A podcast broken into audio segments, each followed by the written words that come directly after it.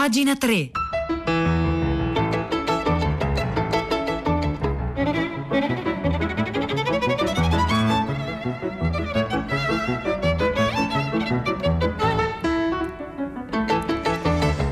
Buongiorno, buongiorno, un caro saluto da Edoardo Camurri e benvenuti a questa nuova puntata di Pagina 3, la nostra rassegna stampa delle pagine culturali dei quotidiani, delle riviste e del web. Oggi è martedì 6 luglio, sono le 9 e 3 minuti e noi iniziamo immediatamente la nostra rassegna stampa leggendo un articolo che ci ha sbalordito e ci ha reso increduli. Ecco perché oggi al 335 5634 296 chiederemo alle nostre ascoltatrici ai nostri ascoltatori con i vostri sms e con i vostri whatsapp di rispondere a questa domanda che farà eh, da filo rosso eh, all'interno della nostra rassegna stampa. Quando vi siete sbalorditi e sentiti increduli? Scrivetelo al 335 5634 296. Dicevo, art- iniziamo la nostra rassegna stampa con un articolo che ci ha sbalordito e che a sua volta ovviamente racconta uno sbalordimento. Lo ha scritto Ivan Carozzi, lo ha pubblicato sul tascabile.com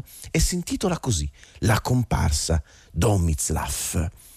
Sottotitolo Come mai la parte di un nazista che compare in una vita difficile di Dino Risi fu interpretata davvero da un maggiore dell'SS coinvolto nell'eccidio delle fosse ardatine? Ecco, eh, Ivan Carozzi eh, ha fatto una scoperta, eh, una di quelle scoperte che sembrano tratte dal racconto di Edgar Allan Poe, la lettera rubata, in cui nascondere questa lettera ecco, era messa in evidenza e nessuno riusciva a trovare questa lettera perché era proprio posta lì, davanti agli occhi di tutti e davanti agli occhi di tutti per anni, davanti a questo capolavoro eh, del cinema italiano come una vita difficile, beh, un mistero appariva e nessuno l'aveva indagato. È stato probabilmente il primo Ivan Carozzi in questo articolo uscito su iltascabile.com. Vediamo cosa racconta. Una vita difficile, commedia drammatica di Dino Risi, esce al cinema nel 1961. I protagonisti sono gli attori Alberto Sordi e Lea Massari. Lui veste i panni di un certo Silvio Magnozzi, partigiano, giornalista, aspirante romanziere. Lei invece è Elena Pavinato, nubile, sveglia, autonoma, cresciuta in un paesino sulle sponde del lago di Como. E la storia a un certo punto vede Alberto Sordi, cioè Silvio Magnozzi in fuga come partigiano, scrive Carozzi sul tascabile le peripezie della guerra.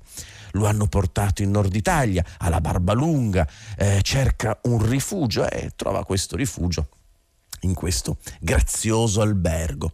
Ha saputo che la titolare possiede un vecchio mulino potrebbe, dove potrebbe passare la notte. In quel mentre un soldato tedesco entra nella stanza e ordina Sordi di alzare le mani. Tu partizan? Le chiose si mettono male. Sordi viene spintonato nel giardinetto sul retro. Il militare pronto a giustiziarlo sul posto. Sbraita. Traditore italiano, tu hai sparato camerati tedeschi. Quindi punta la pistola mitragliatrice verso il bersaglio quando alle sue spalle Lea Massari, cioè Elena, figlia della proprietaria dell'albergo, lo colpisce alla nuca con un vecchio ferro da stiro rovente.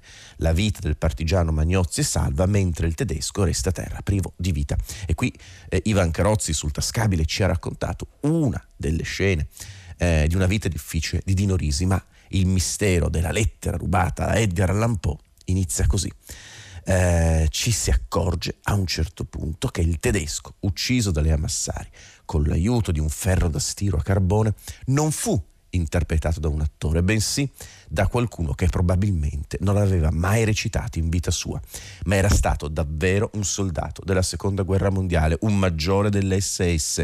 Si chiamava Borante Domizlav, eh, nato ad Hannover nel 1907, all'epoca delle riprese aveva 54 anni ed era entrato nell'SS il primo ottobre del 33 dal 39 era in servizio presso il servizio di sicurezza del Reichsführer SS.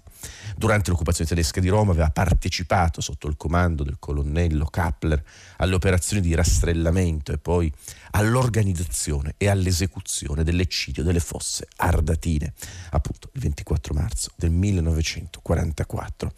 Scrive Ivan Carozzi, la scoperta della partecipazione di un maggiore dell'SS eh, al film mi lascia disorientato, ci sono inciampato, non perché ho scovato, ho scavato e sono penetrato in chissà quale meandro, ma facendo banalmente uno scroll sulla pagina di Wikipedia di Una vita difficile, dove la partecipazione di Domizlav è un'informazione in bella vista, ignorata dai più, ma alla portata di chiunque.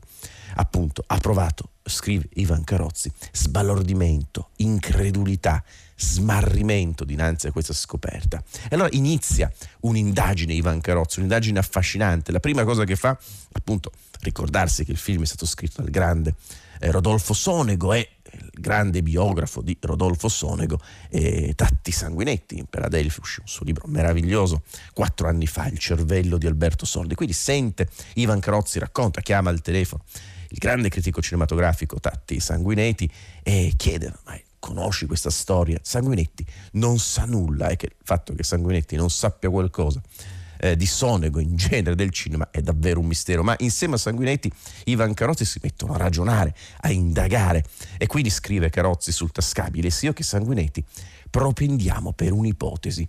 La scelta di portare Domizlav nel cast fu per il partigiano Sonego un modo di vendicarsi sull'invasore, sul vecchio nemico nazista, usando lo strumento del cinema, della commedia e in concreto di un ferro da stiro significativamente impugnato da una giovane donna. La vendetta sublimata inoltre coerentemente con quel, se, con quel segreto che ho eh, io solo, si sarebbe consumata in modo occulto, dal momento che il pubblico in sala probabilmente non era a conoscenza della reale identità del soldato ucciso da Lea Massari. Domizlav quindi era lì per un gioco che specialmente Sonego avrebbe potuto apprezzare che tuttavia in modo recondito aggiungeva profondità e strati di colore e significato a un'opera che resta tra le più grandi e amate del nostro cinema. È un racconto stupendo quello di Ivan Carozzi che possiamo leggere sul tascabile.com ed è un racconto che continua con altre scoperte, perché Ivan Carozzi poi scrive ad Anna Foa, storica esperta di ebraismo, e chiede anche lei se ha notizie, anche lei non sa nulla eh, di Domizlav. E poi tutto il ragionamento di eh, Carozzi si sviluppa sul fatto se sia possibile espiare attraverso la commedia, come questo passaggio dalla tragedia alla farsa, appunto, per dirla con Karl Marx, eh, che, cosa, che, cosa, significhi, che, cosi, che cosa rappresenti, con ulteriori altre scoperte, perché Carozzi riesce anche a individuare eh, Vanessa Domizlav, cittadina americana, appunto nipote eh, del Domizlav eh, nazista è appunto comparsa nel film eh, di Dino Risi con un racconto bellissimo perché poi il fratello eh, di Domizlav, Ottomar, eh, fu passato alla storia come in quanto il primo ferito della seconda guerra mondiale a causa di una scheggia che gli si conficcò eh, proprio nel di dietro, all'alba del 31 agosto del 1938. 39. L'episodio, un po' come se Ottomar fosse precipitato in una commedia, gli costò lo scherno e i continui sghignazzi di tutto il reggimento, quindi storia, commedie che si inseguono, una verità che era messa lì in evidenza, che nessuno aveva ancora esplorato e quindi sentimento di senso di sbalordimento, di incredulità. Allora oggi al 335 5634 296 scriveteci quando vi siete sbalorditi e sentiti increduli.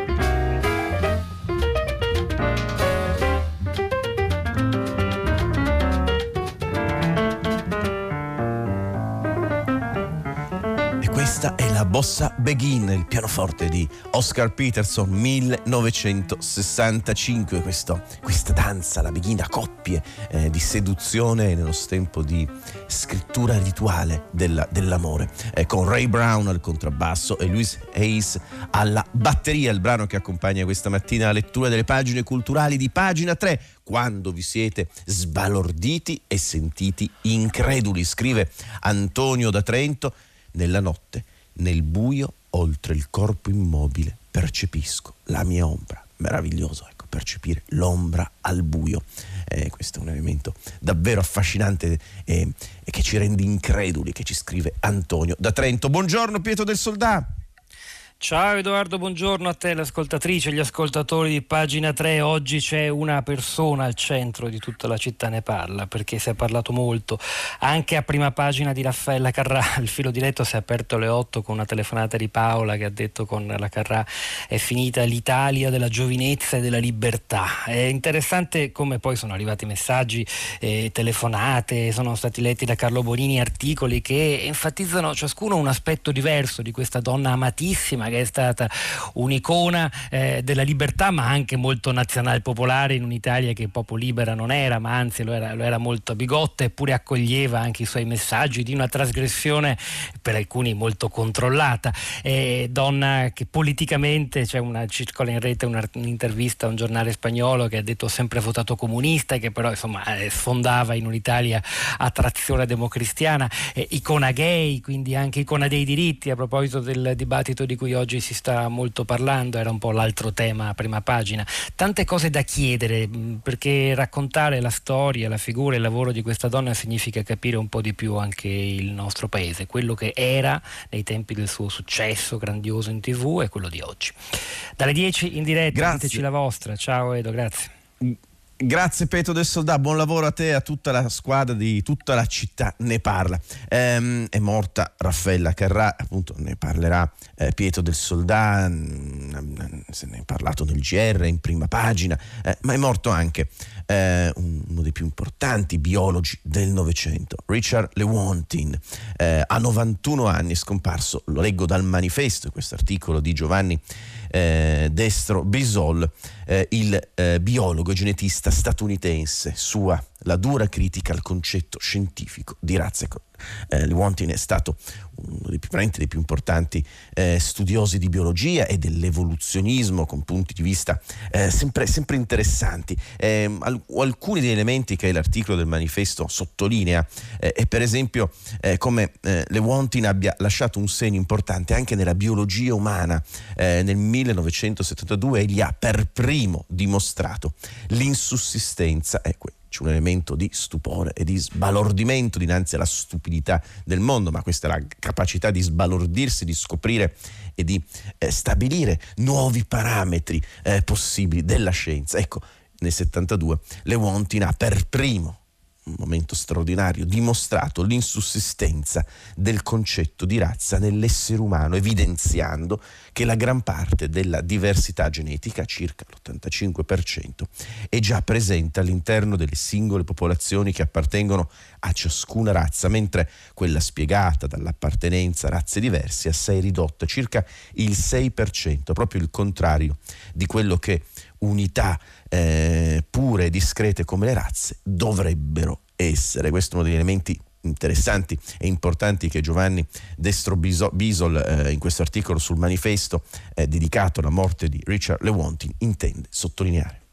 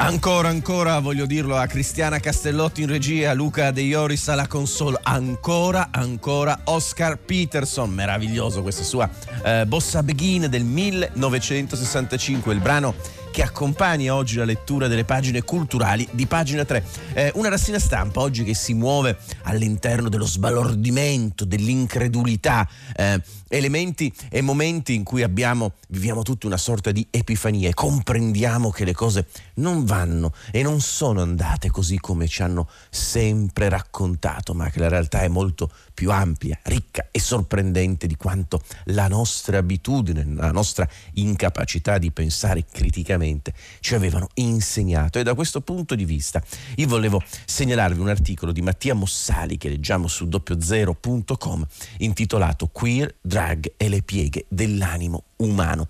Ed è un articolo eh, importante quando stiamo ancora appunto fermi a pensare che il concetto di identità sia un concetto stabile, eh, siamo ancora abituati a pensare che esistano, come dire, eh, elementi naturali, no? mm, universali, necessari che determinano e costruiscano la nostra immagine del mondo. Beh, questo è un articolo salutare, scrive Mattia Mossali, maschio e femmina, Dio li creò. Almeno per la tradizione occidentale, questo passo della Genesi riassume in modo chiaro e conciso l'intera sfera della sessualità umana, riassume, riassumerebbe, eh, andrebbe detto, ma insomma, non manca di certo ancora oggi chi si riconosce in una simile opposizione. Questo perché sono ancora in molti a fondare le proprie convinzioni sull'arroganza del sesso. Ci sono uomini e ci sono le donne e dopo tutto lì dov'è la natura anatomica prevalere a farsi misura di tutte le cose, come si può mettere in discussione tale principio? Scrive ironicamente Mattia Mossali su doppiozero.com e qui appunto la natura anatomica a farsi misura di tutte le cose. Pensate che deviazione e decadimento del detto di Protagora, l'uomo misura di tutte le cose. Qui invece è la natura anatomica che dovrebbe essere misura di tutte le cose. Chi scrive poi, continua a scrivere Mossali su doppiozero.com, chi invece come me avanza nel mondo a passi incerti, esitanti, ne mm, siamo felici, non può far altro che mostrarsi inquietato, se non anche turbato, e qui tornano due parole, appunto sbalordimento, incredulità, inquietudine, turbamento di fronte a facili essenzialismi. La storia della cultura, vado ripetendo a me stesso, anche di questo siamo contenti, non dovrebbe aver significato tra le tante cose anche uno slittamento di senso di certi nomi, in primis quello di uomo e di donna? E ancora mi domando, cosa significa oggi pronunciare simili parole? A che cosa alludiamo quando riduciamo la nostra esperienza alle qualità del maschile o del femminile? A che tipo di esperienza stiamo facendo riferimento? E qui c'è un punto interessante del pezzo eh, di Mossali, perché mostra come recuperando eh, alcuni elementi della tradizione filosofica, anche contemporanea, beh, insomma, eh, questa banalizzazione, riduzione della realtà in termini essenzialisti venga subito, immediatamente sbriciolata. Appena nati veniamo consegnati al mondo ed esposti a un'esperienza che è prima di tutto un'esperienza di alienazione. Ce l'ha spiegato Heidegger molto lucidamente. L'uomo, e qui per uomo intendo uomo, essere umano, è gettato nel mondo, versato in, una, versato in una condizione che non è lui a scegliere, ma in cui si trova implicato.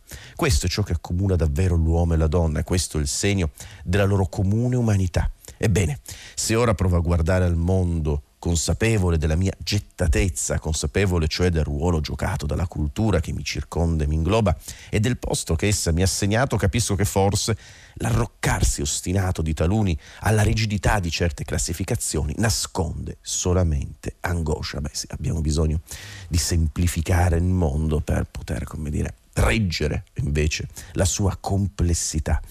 E appunto è questo un prodotto dell'angoscia, quindi uno stato esistenziale, psicologico che precede la nostra presunta condizione, la nostra presunta comprensione oggettiva di quella che eh, ancora ci ostiniamo a chiamare realtà. Ma insomma, il carattere sempre provvisorio, instabile, prismatico e mai sicuro di ogni identità non è forse per ripararsi da una simile angoscia che spesso si preferisce fare della propria identità una recita, la pedissequa ripetizione di schemi da riproporsi mimeticamente attraverso gesti e azioni e tratti, scrive molto opportunatamente Mattia Mossali su eh, doppiozero.com. Questa introduzione eh, molto bella eh, serve poi a Mossali per paragionare di due libri. Eh, il primo pubblicato dai Naudi, un libro prezioso intitolato Queer, storia culturale della comunità LGBT, a firma di Maya De Leo, docente a contratto presso l'Università degli Studi di Torino. E poi un altro libro eh, di cui ci parla, eh, di Eleonora Santamaria, Drag, Storia di una sottocultura, un libro pubblicato dalle edizioni dell'Asino. Ma insomma ehm, ci sono molti, molti elementi eh, interessanti. L'obiettivo, per esempio, del libro di Maya De Leo, scrive Mossali, è quello di indagare nel suo farsi una comunità transnazionale che formula strategie retoriche, politiche ed esistenziali per negoziare i propri spazi di vivibilità, facendo i conti con la realtà di questi effetti e con le limitazioni che comportano, scendendo a patti con esse, tentando di modificarle, forzandone i contorni, oppure sfidandoli apertamente la stessa esigenza di uno sguardo differente che guida appunto il libro di Eleonora Santa Maria. Ecco, è l'idea stessa di appunto provare a leggere, studiare la storia eh, queer come opportunità non solo per conoscere quella storia straordinaria, ma per ehm, provare a decostruire con quegli schemi banali, semplicistici e che nascono per l'appunto dall'angoscia, da momenti esistenziali, eccetera, aprirci a possibilità nuove, diverse, di ripensare quello che ancora una volta, un po' stupidamente, continuiamo a chiamare eh, natura e quindi eh, l'idea di rendersi sempre disponibili alla metamorfosi, allo sbalordimento, all'incredulità rispetto a quello che noi conoscevamo prima. Ma insomma, 335 5634 296 quando vi siete sbalorditi e sentiti increduli.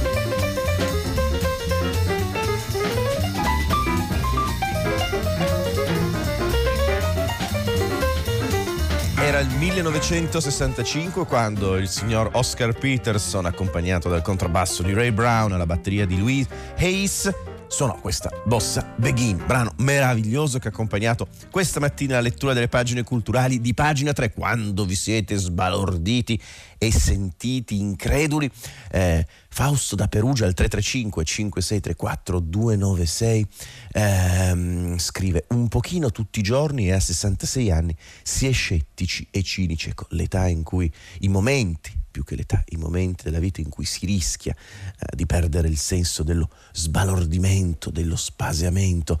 E poi qui Michele da Milano, sbalordito, spaventato, scrive, guardando il cielo sopra Malta, quando una fila perfetta di stelle passava in linea rette velocemente nel cielo UFO? No, no, sono i satelliti di quel diavolo di Elon Musk. Eh, scrive Michele da Milano, sì, quando appunto il suo, il suo tentativo di costruire una internet eh, satellitare. Giacomo, un messaggio perfetto, quando ho visto nascere i miei figli. Beh, quello è lo stupor mundi per definizione, quindi perfetto questo eh, messaggio di Giacomo. Ecco, a proposito di, eh, di, di stupore, ehm, beh, insomma, grande, c'è una grande tradizione mistica, sapienziale, ebraica, la Kabbalah. Ecco, oggi su Avvenire, in nell'apertura delle sue pagine eh, culturali, una tradizione che dello stupore ha costruito l'elemento fondamentale della sua, della sua costruzione teologica per l'appunto. Oggi su Avvenire Massimo Giuliani ci parla della figura eh, di un cabbalista eh, italiano, eh, Manachem da Recanati,